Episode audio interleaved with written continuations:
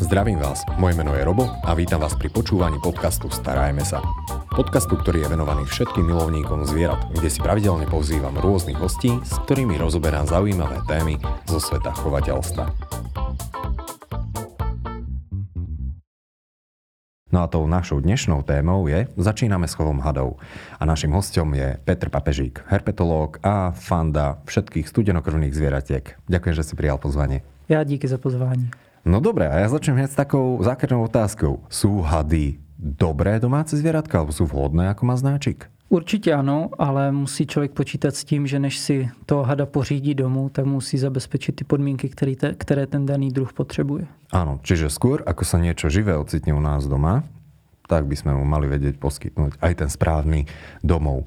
Tak Dokážu- a měli, měli No, bychom teda hlavně mít i to teoretické zázemí o tom, co je třeba k tomu chovu. Uh-huh. A sú hady, alebo teda dokážu sa hady naviazať nejako na svojho chovateľa? Dokážeme ich ochočiť, tak to nazvem? Ochočit ve smyslu ochočení psa nebo kočky, to um, u hadů úplně nefunguje. Tam se můžeme dosáhnout maximálně toho, že si ten had zvykne na nějakou manipulaci, ani to nemusí být ale pravidlem, anebo teda, že v podstatě reaguje na otevírání terária tak, že je připraven v podstatě přijímat potravu. Uh-huh. Takže potrebujeme teoretické vedomosti, potrebujeme vhodné prostredie, ale typujem, že to bude druhovo špecifické. Samozřejmě. Aké sú najčastejšie druhy hadov, ktoré, s ktorými sa bežne môžeme stretnúť v teraristike, alebo ktoré sú vôbec vhodné do teraristiky? Tak obecně se dá říct, že je vhodný jakýkoliv druh, pro kterého jsme schopni ty podmínky zajistit, ale samozřejmě existuje nějaká, řekněme, nějaká škála druhů, které se doporučují těm začátečníkům. Obecně jsou to užovkovití hadi, tam je těch druhů, které můžeme chovat opravdu obrovské množství. Potom eh, buď krajty, případně hroznýši, ale samozřejmě existují i jedovatí hadi, řekněme, kteří se dají označit za vhodné pro začátečníky, ale tam samozřejmě k chovu je zase potřeba určité povolení a hlavně být eh, plnoletý. Samozrejme. V tomto smere máme teda užovkovité hady.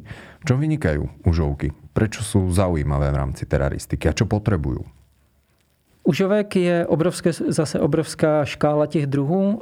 V- Potřebují, zase záleží, odkud ten druh je. Vždycky musíme to terárium chystat podle toho, kde ten druh žije. Samozřejmě jiné terárium bude mít druh, který se vyskytuje v brazilských pralesích a jiné terárium bude mít druh, který je původem třeba ze Sahary. Takže vždycky se to terárium musí chystat tomu druhu v podstatě na míru. Mhm. Zajímavé užovky jsou tím, že mm, v podstatě jednak můžou být barevně velice, velice, řekněme, atraktivní a obecně jsou to, nebo většinou jsou to druhy, které nemají nějaký problém zásadní s příjmem potravy. Uh-huh. Ja som mal užovku a, čiernu, leucistu. Musím povedať, že úplne úžasná forma. Alebo teda farebne veľmi atraktívna. Ale hady takisto majú rôzne farebné mutácie, keď to môžem tak povedať. Ako sa staviaš k týmto farebným mutáciám, ktorými sú známe nielen užovky, ale potom si o nich môžeme povedať aj pri pitónoch. Tak o, to je v podstatě na každého preferenci. Pokud, pokud se mu ty barevné formy vyšlechtěné líbí, tak samozřejmě ten chov je v podstatě stejný jako, jako druhu zbarveného přírodně, ale já osobně jsem byl vždycky zastáncem těch přírodních variant. Mhm.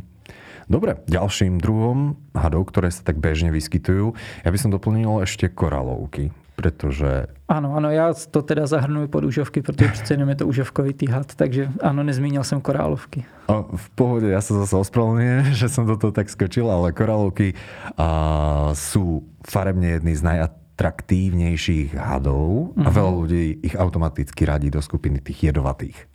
Ano, ano, protože oni právě napodobují tím zbarvením smrtelně jedovaté nebo většinou smrtelně jedovaté korálovce. Oni ty korálovky jsou na chov určitě fajn i díky těm většinou malým rozměrům. Mm-hmm.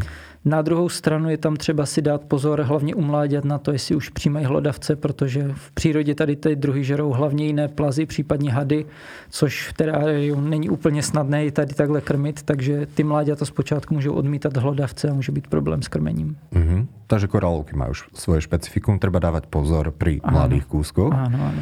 A poďme do ďalších druhov, ktoré sa bežne vyskytujú. Tieto asi budú troška väčšejšie.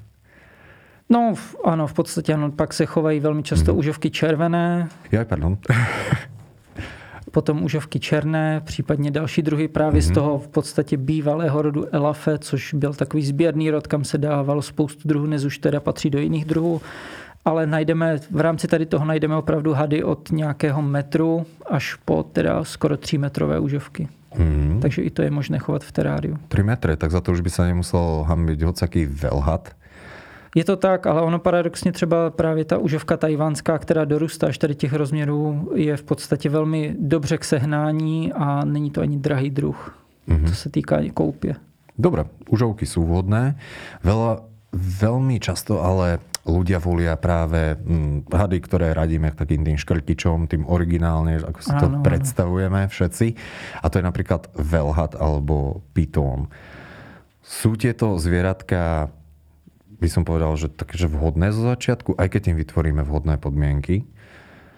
Tam je třeba počítat s tím, jakých rozměrů se to zvíře dorůstá v dospělosti. Samozřejmě hmm. krajta královská, která v dospělosti dorůstá kolem, řekněme, metru, maximálně metra a půl, je v podstatě bezproblémový chovanec i tím, že ty krajty jsou většinou klidné a když už je teda něco ohrožuje, tak oni se smotají do klubíčka, přičemž tu hlavu dají úplně na spod, takže nejsou většinou agresivní. Mm-hmm. Ale samozřejmě něco jiného bude třeba krajta tmavá, která taky bývá často chována, ale tam třeba musíme počítat s tím, že ta maximální délka toho zvířete může být 6 metrů.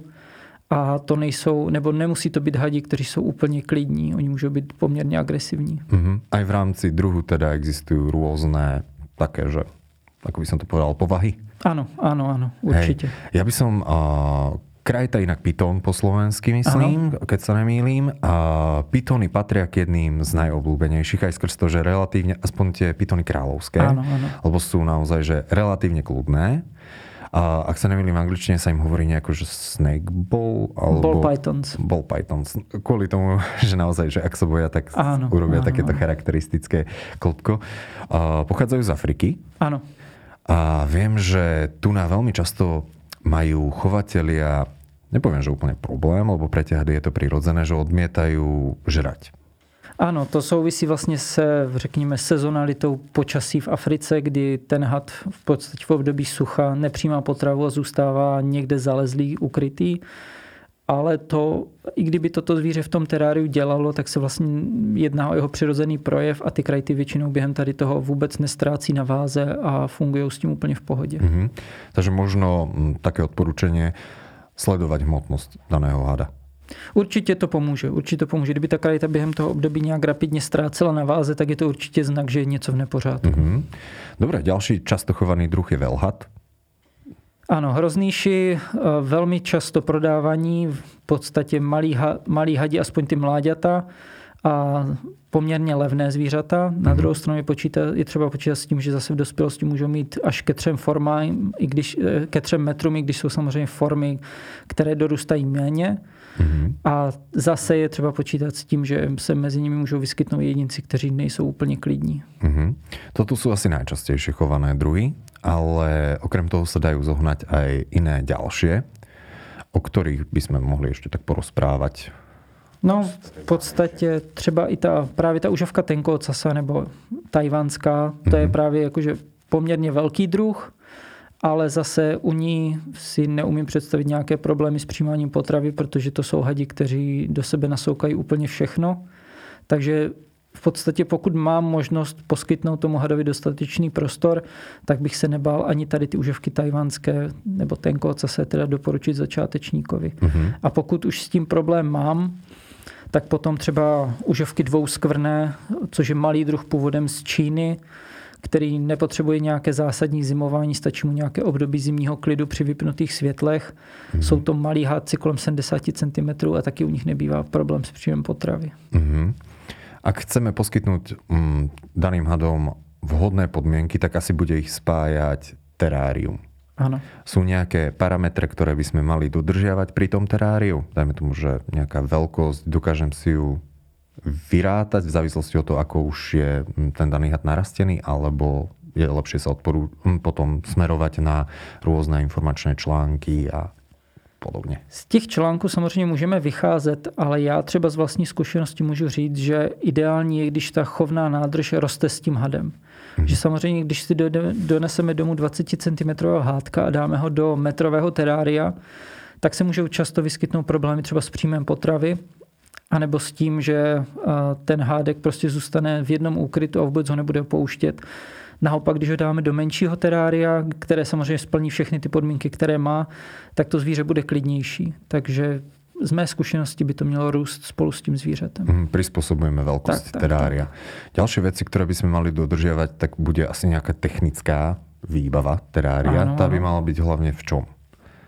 Primární je zdroj tepla, případně světla. Hadi teda nejsou moc vázaní na nějakou fotoperiodu, ale samozřejmě je lepší, pokud, pokud tam nějaký zdroj světla mají.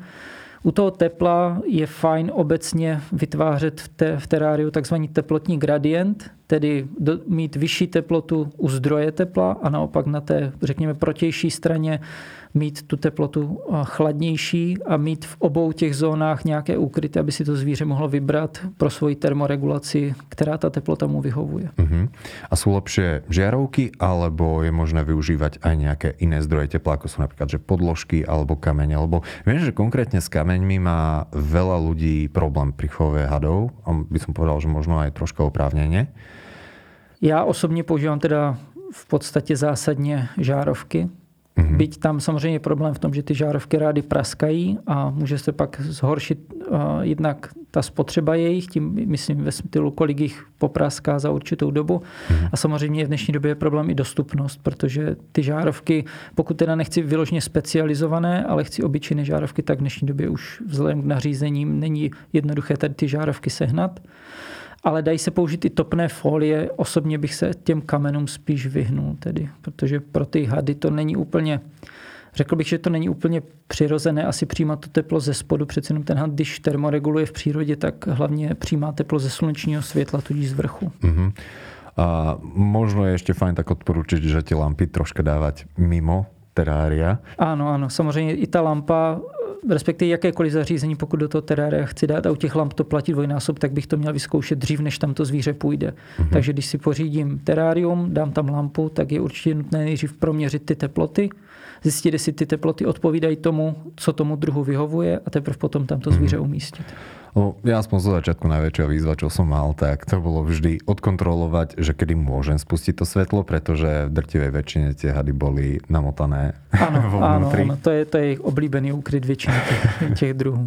Takže určite je super, ak sa to dokáže zabezpečiť nejakou sieťkou alebo kovou sieťkou, aby sa tam ten... A nebo to teda umístiť mimo terárium. Mm-hmm. Nad. Pretože v tomto mm, smere dokážu veľmi často vznikať aj rôzne zranenia. O hadoch sa tak v globále hovorí, že oni majú neviem, či by som to úplne povedal, že nízky prach bolesti, ale že si nejako neuvedomujú, že sa začínajú piecť, ako keby, alebo že sa spália.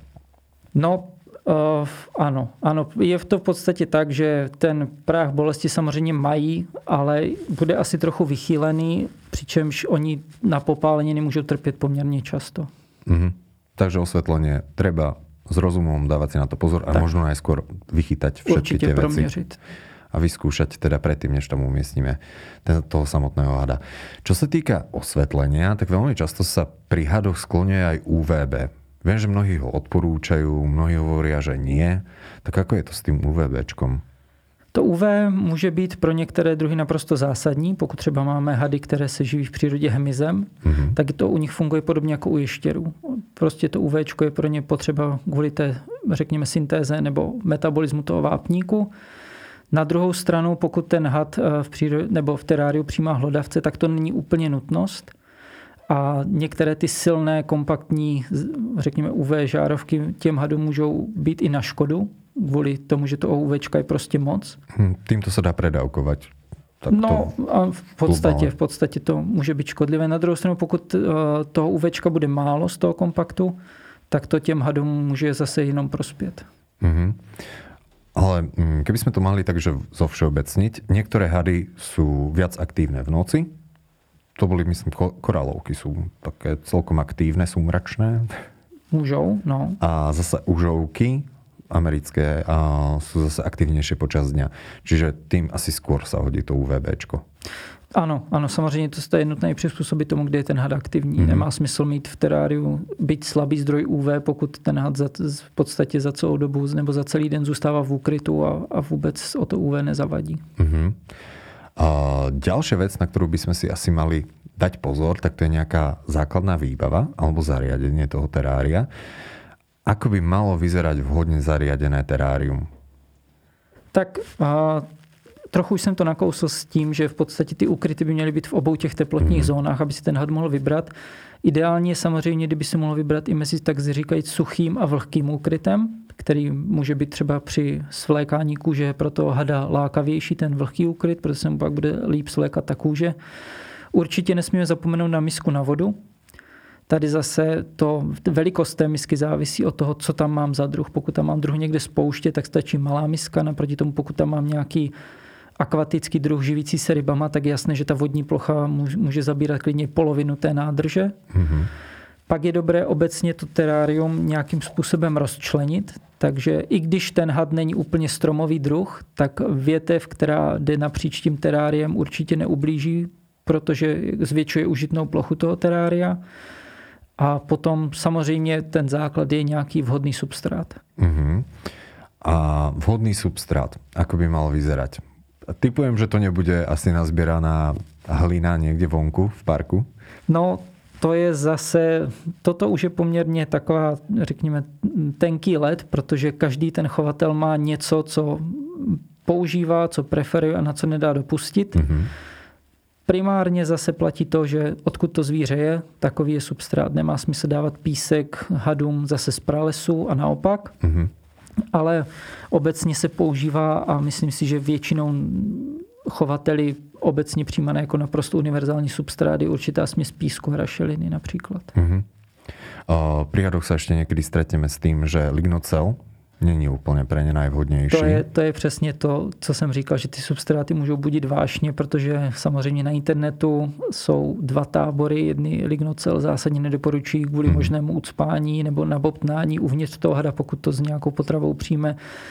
Druhý tábor zase bude říkat, že, že je to nesmysl, že na lignocelu chovají nevím kolik jedinců a vždycky to bylo bez problému. Takže tady, tady bych se opravdu, hm, řekněme, nevydával nějaké obecné doporučení o tom, jaký je ideální substrát. Snažil bych se řídit tím, kde ten had žije a nějakými zkušenostmi, které buď načerpám já, nebo načerpá někdo, kdo mě do té teraristiky zasvěcuje. Mm-hmm.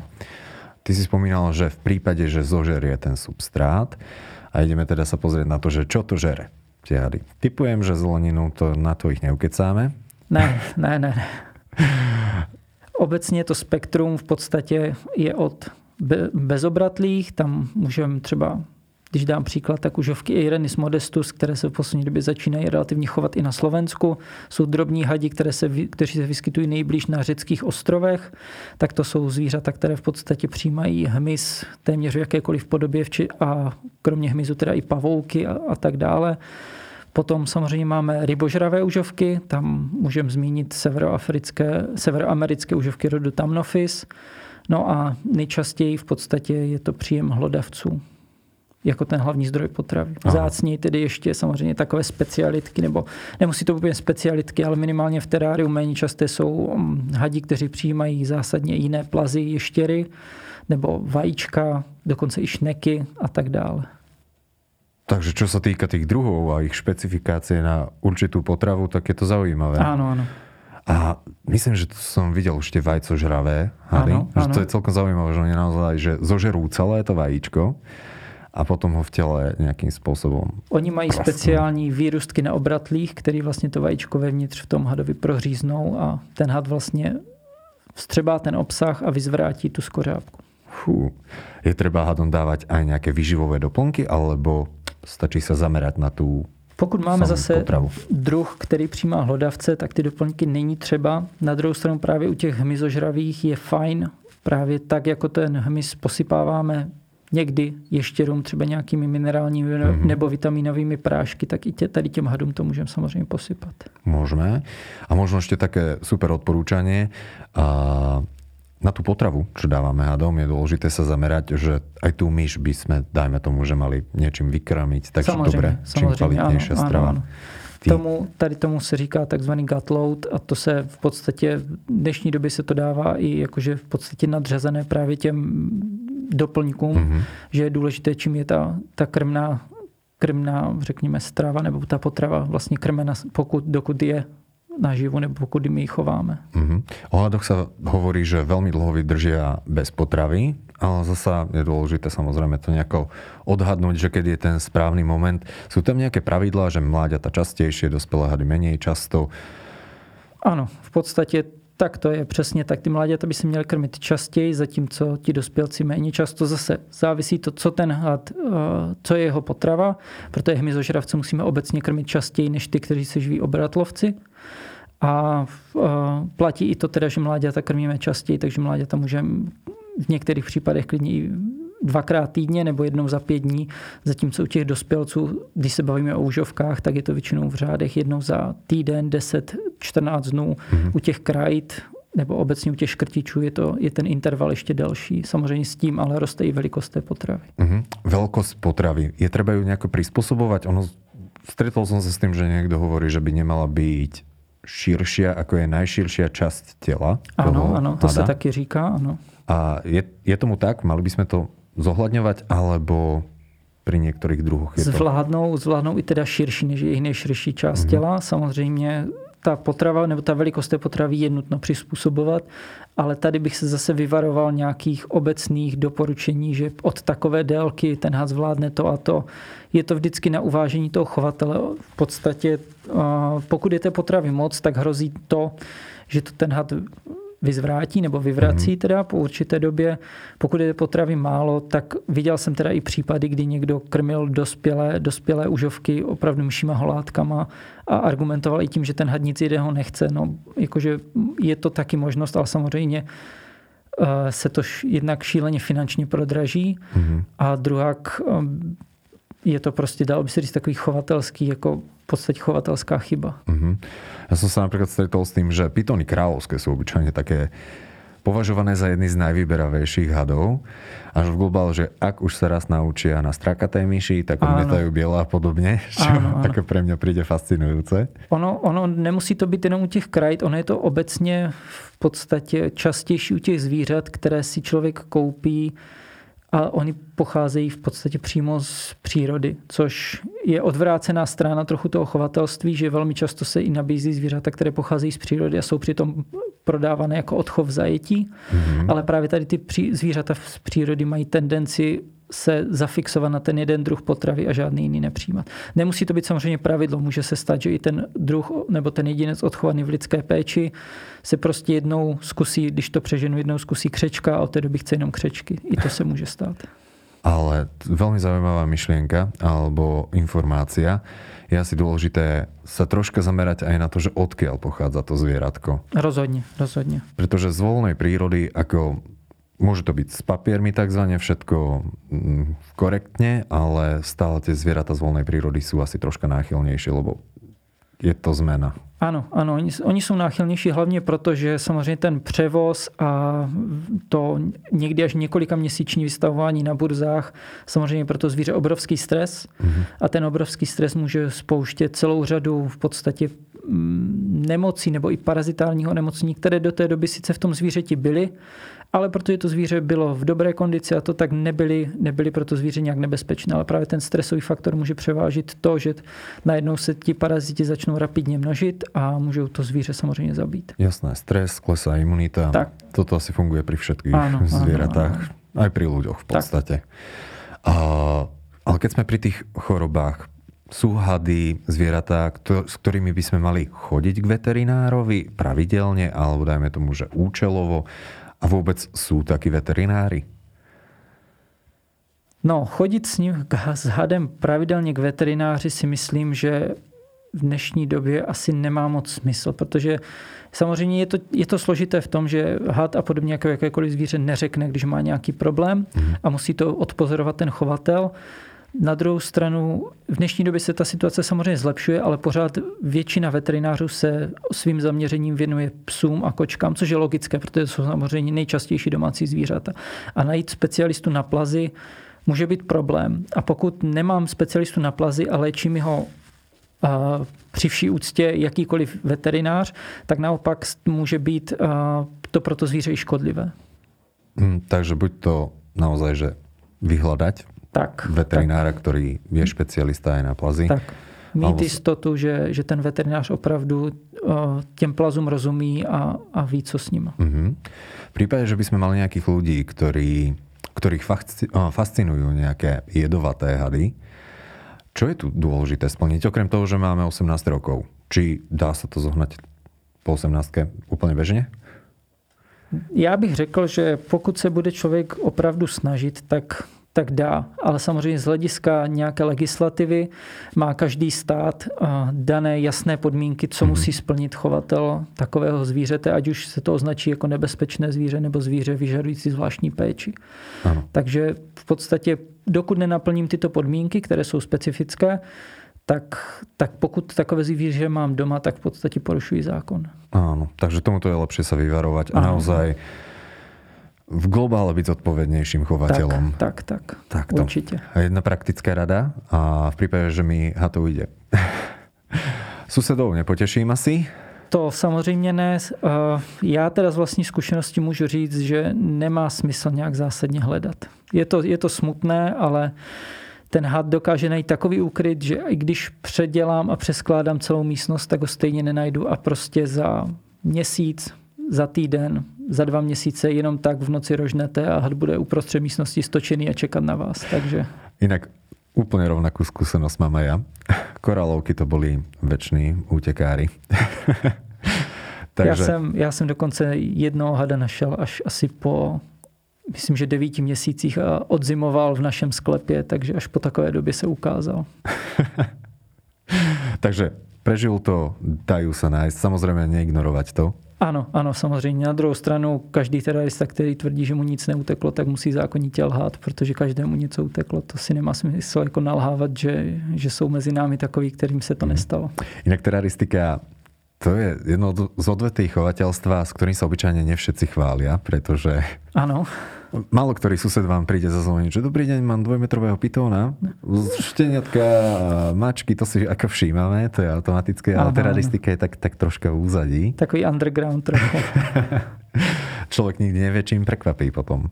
Právě, právě, že sousedí můžou být často až, až nemile překvapení, mm. když nějaký uteklý chovanec se rozhodne zajít na návštěvu. Hej, takže v tomto smere oplatí sa mať dobre zaistené terária. Rozhodne. A ja som napríklad spravil zo začiatku tú chybu, že som mal také obrovské alebo veľké akvárium a som si kúpil malé koralovky. Dal som samozrejme na to tak, také vieko so žiarovkami. Uh-huh.